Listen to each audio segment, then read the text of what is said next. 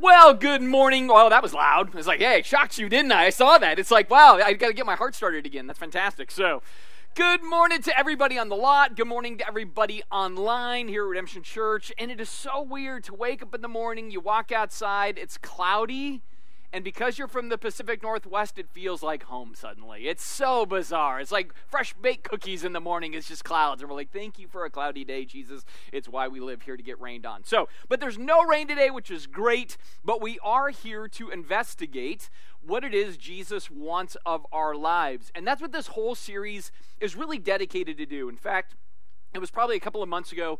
I was reading a book, and in the book, it was just this little nugget where the guy made this point that said, Everywhere in the New Testament, when you read that word called, it has this implication that we are called to a purpose. We're called for a reason. It's not just that Jesus calls us to be saved so that we can enjoy all of the dividends and benefits of knowing Him, but He calls us to a task. He calls us to do things in the context of the world where we bring a difference, where we bring flourishing, where we bring blessing, where maybe there is the lack thereof. And so that just inspired me. I'm like, man, I want us as a church to know what it is we are called to do and to take that seriously, to make sure that we don't fall victim to the idea that our faith is mostly about us that it's about our journey, it's about our spiritual enlightenment, our sense of renewal, our sense of connectedness to God, though those are true. But all of that is then to be expressed and exported through our lives in such a way that it blesses others. And today, that is the very topic. That we are called to bless. That is the heart. So, if you like to take notes, we have an app, and in the app, there are notes that you can follow along with, blanks that you can fill in. There'll be some little nuggets in there that you want to kind of tuck away in your life to live out in the world that you live in, because that's what the world needs to see. So, you can follow along on those notes.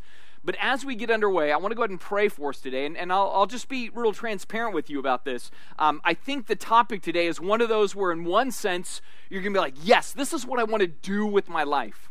And there's another sense in which you're going to be like, boy, that is really hard to do in the real world. And I think sometimes when things are hard to do in the real world, we almost excuse them away. We block them out. And this is one of those topics where I think we don't have the luxury to do that. And the world desperately needs to see what it means to do this thing, which is a call to bless.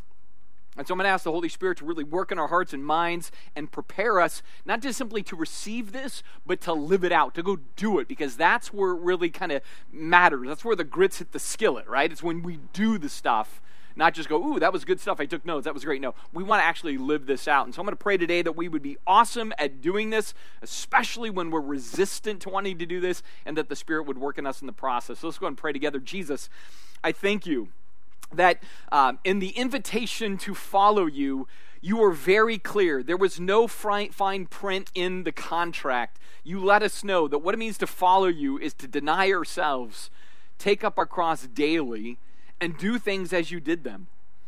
And that that's the calling that you place on our life. And I pray that we will then take that seriously, not simply because you commanded it, but in doing it, you will bless that in us doing what you want us to do, you will reward us for that. And when we choose to live like you want us to live, it's where life is truly abundant and it is freed from the constraints of this world. So I pray that you will help us, teach us, guide us, challenge us to take that calling you have on our life seriously that we would be change agents and difference makers in the world that we live in here in Duvall or Redmond or Woodinville or Carnation or Monroe, wherever we're at, whether it's on the job or at home or in the community, that we would really be that light and that salt that you call us to be. So we look to you, Jesus, we seek you, and we need you in your good and perfect name. Amen. So today is all about blessed, blessed, blessing, all of those kinds of ideas. And it's kind of weird because I think there are words within our Christian faith that we hear them so often, we don't contemplate them to go like, what do they actually mean? And I think this is one of those words, blessed. We use it all the time. We chuck it in our songs. We talk about hashtag blessed in life, whatever it is. But sometimes we don't understand the range of what that word is trying to communicate and then what it calls us to in light of that fact. So when you read through the New Testament, if you had sort of the skill set to read it in its original language that was uh, penned 2,000 years ago, that is the Greek language. It's called Koine Greek. It's a little bit less kind of polished than classical Greek. And there you would find two basic words for this idea of blessed. One means literally to elongate happiness. That is the word makarios in Greek. And so it's this idea that when you meet a person, if you bless them, you want to stretch their blessing or stretch their prosperity, stretch their happiness. So it's a growth in happiness. That's literally one idea of blessed. The other idea is where we get the word eulogy from. If you go to a memorial or a funeral and they read a eulogy, that's literally a blessing. And in that sense, it's a blessing about the person. You are speaking of their virtue, their value, their, their impact in the world. And so you're basically praising them. That's another form of blessing. And so when we read through the Bible and we kind of study this word, we understand that at the root of this very religious word is something that very much Americans, people in general, they seek. They seek happiness. They seek to be praised. They seek to be encouraged. They seek to be uplifted. That is the essence of what it means to bless. And we all want it, right? We all want to be blessed in our lives. And we want to be a blessing in the lives of other people. And so, with that, that's what we want to understand today. If we're called to this thing, what does that thing then look like in the real world context that we live in? Now, to kind of set the stage for this, I want to talk about kind of the three forms of this word that we find in the English language inside your Bible. The first is just the word bless. And in your notes, you'll see these definitions there. And bless, you ready? This is what you and I are called to do. We are called to do the activity of bless. It's what you do to another person. You bring that to the environment. That is to bless. Then you have blessed, or our lazy English version of blessed, right? It doesn't end in a T, but we throw it in there for fun because we're English and we do that, right? But blessed or blessed, that has a little bit more bandwidth to it. It might be something that is done to you, and so you feel blessed. It might be something that you do to others, and you are making them feel blessed. It has all this kind of range behind it. And then there's this third form you read in the Bible, which is blessing. And this is that thing that you experience, but at a deeper, tangible level. So it's bless, blessed, or blessed, and blessing. And when we look at this kind of chief verse that talks about our calling today, we're looking at the first and third of those in the text. In fact, we start in 1 Peter chapter 3. And Peter writes this to this suffering, hardship ridden church. He says, Bless. This is a command. You might as well put an exclamation point on it. Bless, for this is what you were called to, that you may obtain a blessing. Right? If you have your Bible in front of you, or you look at that passage in your Bible at some point, you could circle bless and you could circle blessing. And when you circle bless, you want to say, That's in my job description. And then you would circle blessing and say, that's the payday for me living out my job description. So one tells you what to do, and the other tells you what you will receive for doing it. If you bless, you will receive a blessing. But I want you to notice the usage here again, because it's not saying that you are called to be blessed. It says you are called to be the bless or. You're the giver of this particular trait right? You express this to the world that you live in. And so you're called to be an agent that produces happiness in others, literally.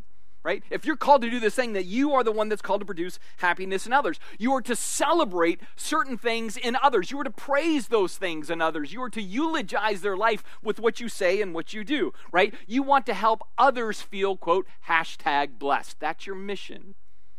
That's the calling that Peter is giving here. And again, when you do this for others, you're going to receive the same in return. In fact, the first thing in your notes, if you're following along with those notes, is number one, when it comes to blessing, you get what you give. You get what you give. And this is something that God digs doing, right? Like when you read through the Bible, you see that it says, you know what? For those who give mercy, they will receive mercy. For those who extend forgiveness, they will receive forgiveness. And here it's for those who engage in blessing others, who bless the world around them, they will be blessed or receive blessing from God. This is just the way God loves to do it. In fact, in Galatians, it says, What you sow, you're going to reap. So the Bible is very clear. For whatever reason, God kind of does this thing where He lets us know in advance whatever it is you seek from me, you need to live out in your life toward the world around you. And it's going to be measured. So, to the degree that you do this, I'm going to do it to you. To the degree that you don't want to do this, is to the degree you're going to miss out on it. Not as a punishment, but rather, he's kind of setting the stage to say it's a choose your own adventure. If you really value this in your own life, you're going to value it in the lives of others. And you're going to do it in the lives of others so you can experience it in your own life as well. And so when you look at the Bible, if you're a person that seeks opportunities to be merciful or to be forgiving or to bless the people around you, then God's going to dole all that out to you as well.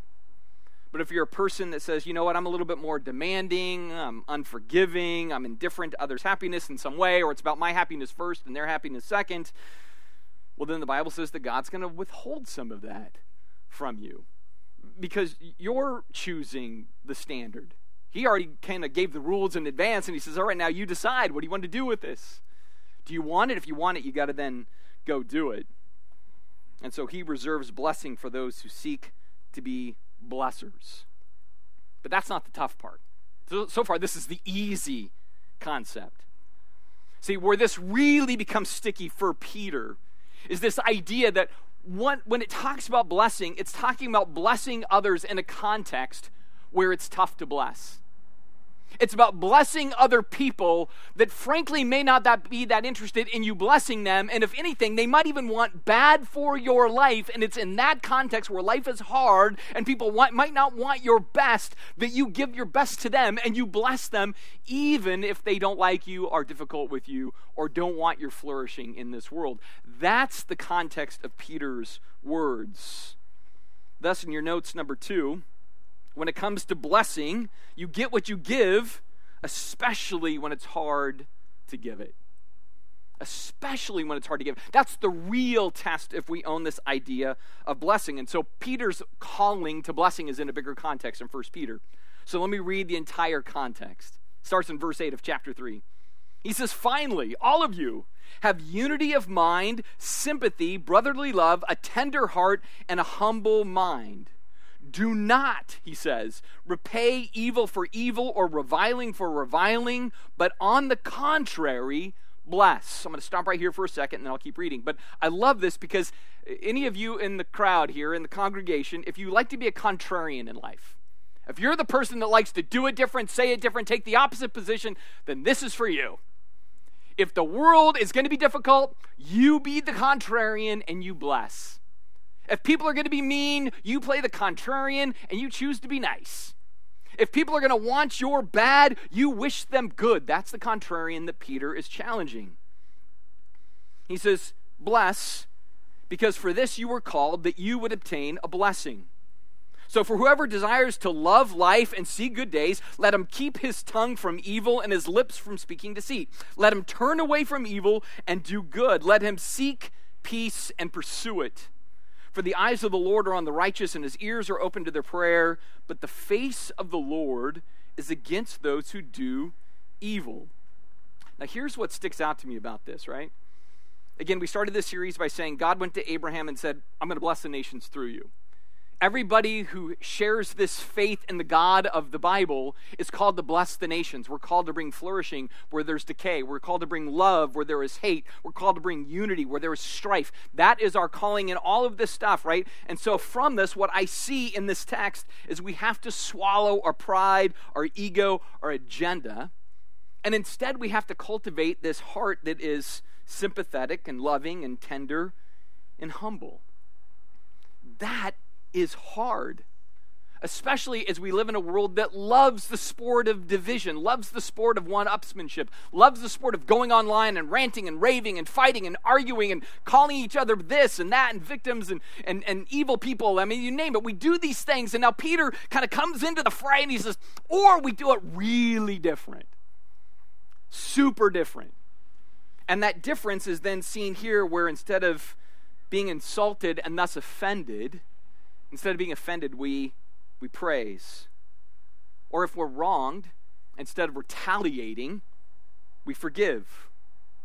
if people oppose our faith, our gatherings as a church, our sense of commitment to what we believe, if they oppose those things, we're not supposed to attack them, we're supposed to befriend them.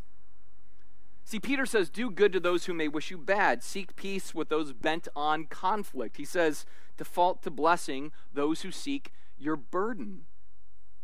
I'll be honest, when I read Peter, I have no interest.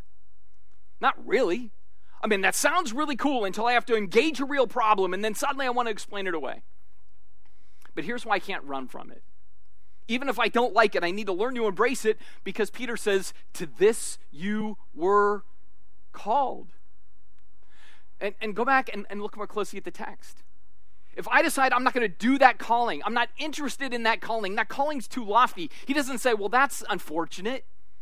That's a bummer. No, he used a word that freaks us out. He says, it's evil.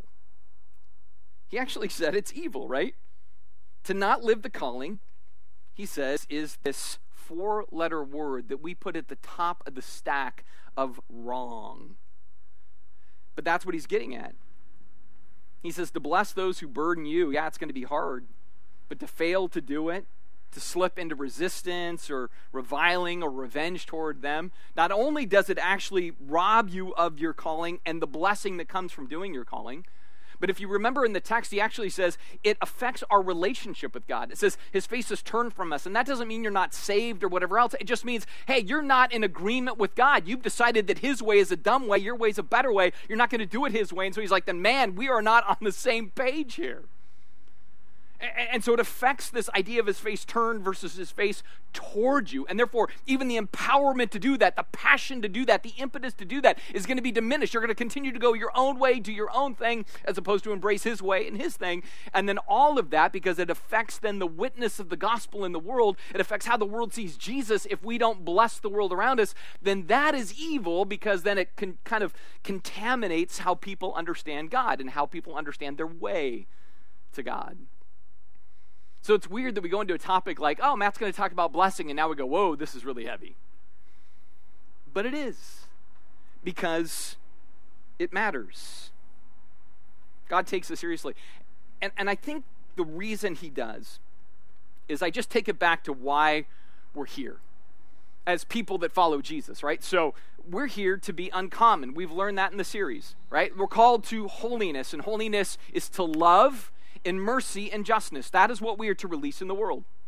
And then last week we learned that we are called to freedom. And that freedom isn't to use it on ourselves, but in love we serve one another. For the greatest commandment is love your neighbor as yourself. So what we've learned is to be truly uncommon, truly holy, truly free, is to give ourselves away to a world that is dying, that is decaying, that is following a thousand different idols and chasing hundreds of different paths to blessing that really lead to cursing. So, so we're here with a pretty important task. But when we face the world and we don't seek to bless it, right? Then the world's going to look and be like, well, then what makes you all so different? How, how are you empowered by a God with a vision for the world that is about love and grace and truth? Right? Because that's what it really comes down to. And I think what's really impressive is that when we face things like hardship or inconvenience, opposition, uncertainty, or friction, if we can face those things and still be chill, though we don't get wrapped up in fear or this sense of worry about the things of the world, when we can kind of rise above those things and just put our trust in God and we're not reacting and we're not flailing, but there's this sense of just, hey, He's in control. I'm good with that. Jesus said, don't worry. I'm not going to worry. Instead, I'm going to bless instead of curse or just be cursing. That's a powerful thing. That's where the world sees a difference. Because I'm certain the most compelling argument for God or the Bible or Jesus is not an apologetic argument. It is not rolling in somebody that can make a defense of the Bible and give this cogent, logical thing. No, the greatest defense is when we're different. Right? People can't argue with people that are different, especially different in the positive, like, wow, you just don't let anything shake you. Wow, you don't freak out when the world falls apart. You seem to have this transcendence to the problems of life. See, when they see that, they're like, now that's proof there's a God. But when we sound the same, look the same, act the same, react the same, kind of complain, gripe, moan, whatever it is, when, when we don't bless, instead we're just the ones that are also sitting around cursing, they go, Well, you're no different than me.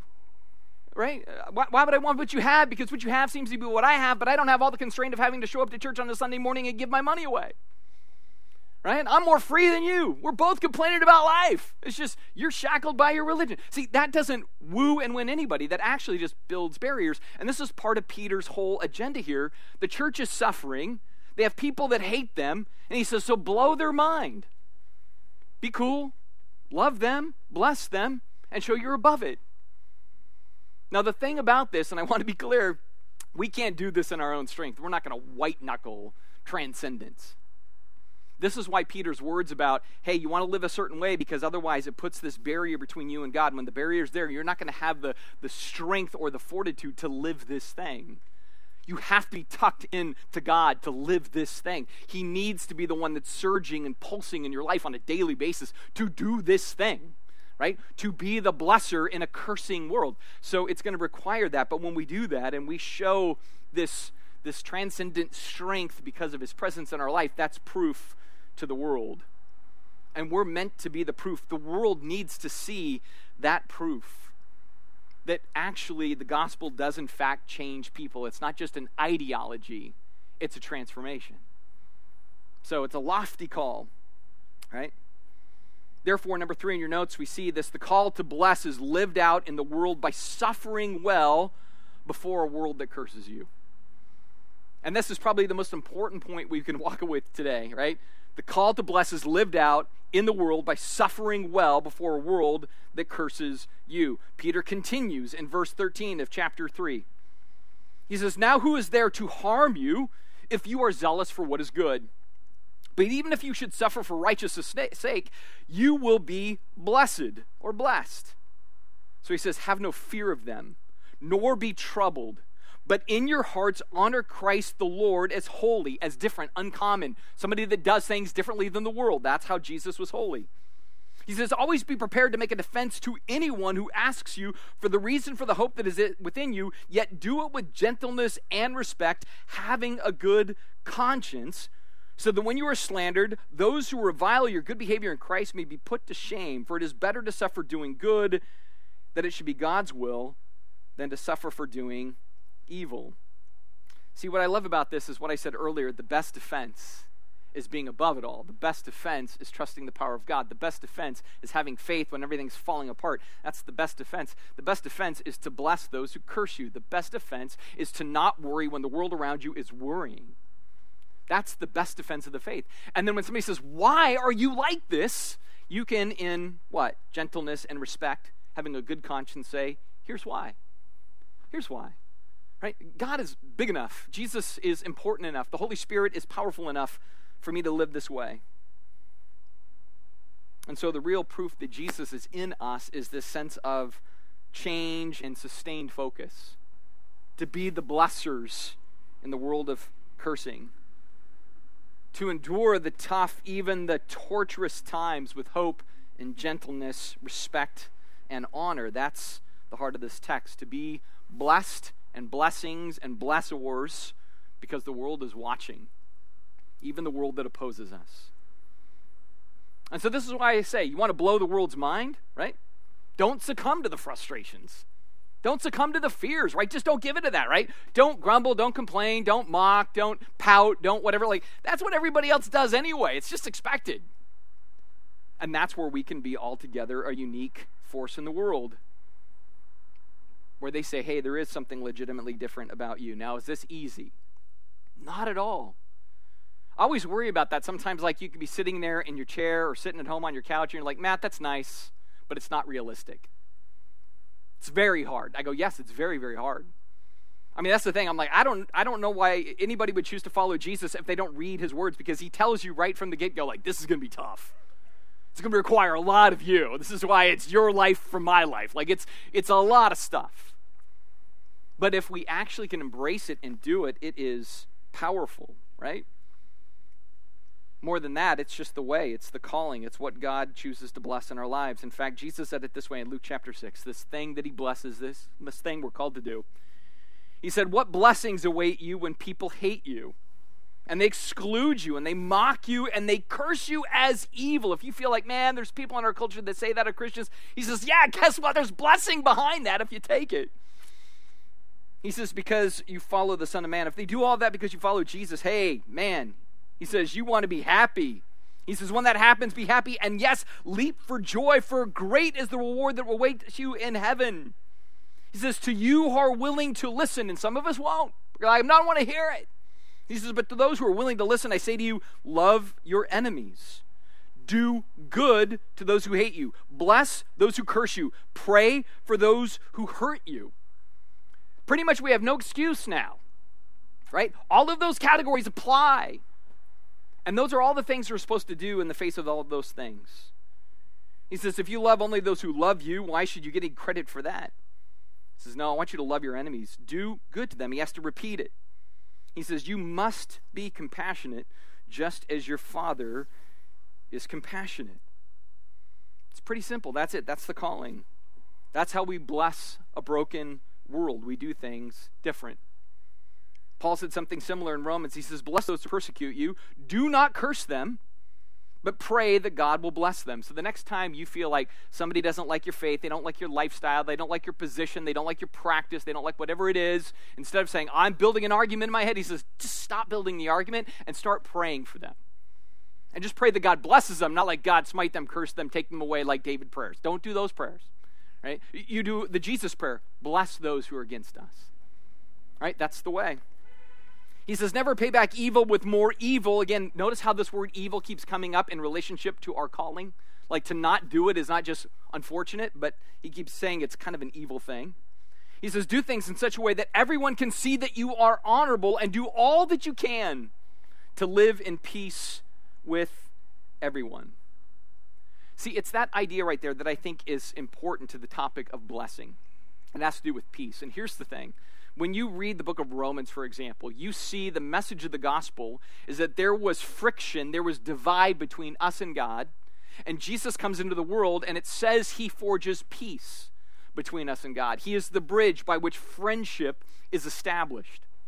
And so when we care about peace and when we care about blessing others, we're caring about the very essence of the gospel. So we're, we're really, in essence, saying we take seriously this idea of forging peace when there is divide, because God was serious about forging peace when there was divide. And so when we bless those who curse us, we're saying peace matters to us even more than our own well being. Because peace mattered to God so much that he sacrificed his own well being for us to forge the peace. And so, to maybe wrap this up here for this morning, we end with number four. The call to bless is about taking peacemaking seriously. If you really say, hey, I pray for peace, I want peace, there's too much division in our country, there's too much divide politically, socially, morally, whatever, you want to take peace seriously, then you have to become a blesser. You have to become a blesser. Again, I turn back to what Peter said at the very beginning bless, for to this you were called that you may obtain a blessing. For whoever desires to love life and see good days. Let him keep his tongue from evil, his lips from speaking deceit. Let him turn away from evil and do good. What does he mean by this? This turn away and do good? He says, seek peace and pursue it. That's it. That's our goal. God does not reward conflict, criticism, complaint. He doesn't reward demand or self preservation. He doesn't reward mocking or dishonoring or attacking or belittling or accusing our disbelieving world. He doesn't honor that. And we want to default to that more often than not. He says, That's fine, but I don't I don't I don't bless that, I don't honor that. Those things are unloving and proud, and Peter would even say they're probably evil. But our calling is to do something different. It's not to live our life based on what we want, but it's to live our life based on what the world needs. And the world needs us to be these change agents, these difference makers, those people who will bless even when burdened or bothered or the world besets itself against us. We're to be the blessers, and from that we receive the blessing. Matthew chapter 5. It's in the Beatitudes. It says, God blesses those who work for peace, for they will be called the children of God. Just in a moment of, of just context or maybe uh, application, um, there is we're all reading the news, right? There's a very real possibility that things may get a little crazy again for a while. There may be certain constraints or certain divides, and we're going to hear the politicians take different sides. And what do you do with COVID and not do with COVID? What do we do with masks and not masks? What do you do with vaccines and not vaccines? There's all kinds of context. You ready? For us to be different.